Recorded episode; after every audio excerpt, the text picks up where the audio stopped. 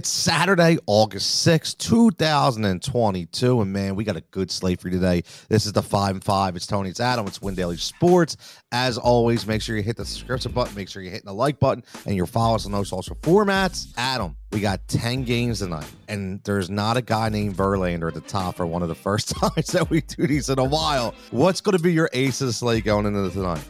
Well, it's funny because Verlander's not there, and it just so happens that I will be going off the grid because Mad Max is there, and the Mets are coming off a loss. The Braves have one of the third highest strikeout rate in the league in righty pitching. They're one of only three teams that are over 25% as a unit, as a K rate. Scherzer is going to get a righty heavy lineup. The Braves play the same lineup they did last night. There was only three lefties in it, and that's a good thing because Scherzer is much better to the right side of the plate. 228 Woba, K rate jumps over 32%, a 1.23 FIP, and a 0. 0.19 home run per nine. Yes, the Atlanta Braves reminded us last night they're a dangerous offense, but uh, Mad Max is a dangerous pitcher, and you know it'd be nice for the Mets to bounce back after a loss last night. The one thing for sure is you're spending 10-6. We're, we're saying he's going to be the ace, which means we're expecting a nice 30 plus game from Mad Max, in my opinion. So there's a lot of heavy arms on this slate. There's a lot of talent here. So sifting through, what's one of the next one or two guys that maybe we need to look at? You can probably try and pull off double aces. You can go Scherzer and Rodon. Rodon gets the Oakland A's that's going to be a little bit difficult because there's not an overwhelming amount of offenses to stack because this is a deep pitching slate. This might be one of the deeper ones we've had in a little while. For me, I'm probably going to be down in that 86 to 79 range. This grouping of Reid Detmers,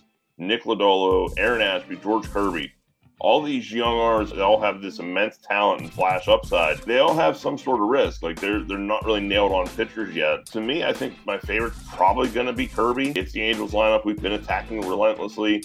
He's better against the left side of the plate, which is generally what you want with this Angels lineup right now. Stands a little bit of a better shot at kind of containing Shohei Ohtani. And let's face it, if you're containing Shohei Ohtani against the Angels right now, they're not the most dangerous offense on the planet. And, you know, against that left side, K rate, it jumps up right around 26.5%. His fastball has been his best pitch, and the Angels are in the bottom 10 against that.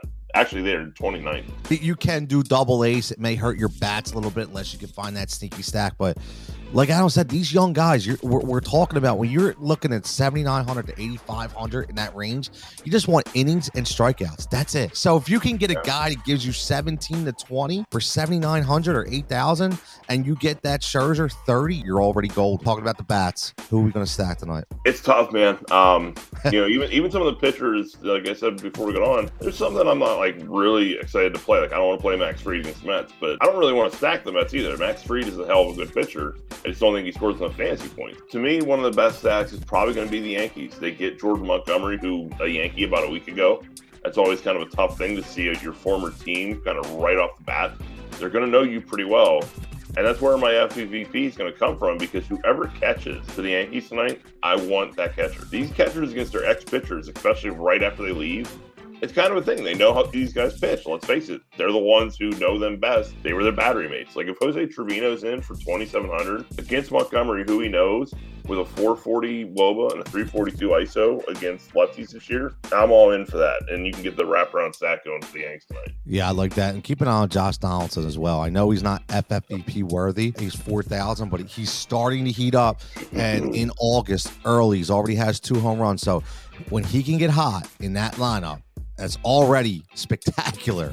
Look out. Any sneaky plays here, Adam, whether it be sneaky stacks, value pitchers, anything else before we get out of here we can touch on? Well, not sure how sneaky it's going to be, but I will be going back out to the desert and getting me some lefties against Antonio Senzatela. And I mean, outside of Ketel Marte and Josh Rojas, this is a very, very cheap offense right now. Next most expensive lefty is Varsho at 3,700. This is how we talk about want to get that double A stack or Perdomo, again, 2,500 at the shortstop position, wraparound stack stack. He went for 16 last night. He's not going to be the most productive guy ever, but for 2,500, wrap around against Antonio Senzatela, I'm all right with it. Give you a free play here. Nobody in particular. I don't really do home run props, but not going to pick a specific guy. But look for the White Sox against Mr. Dunning. Now, Dunning, and what he's done is given up four home runs in five games at Texas.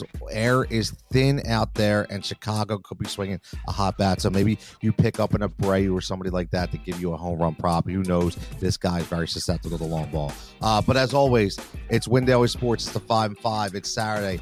Everybody, as always, get these picks in, remain profitable, and we'll catch you next time.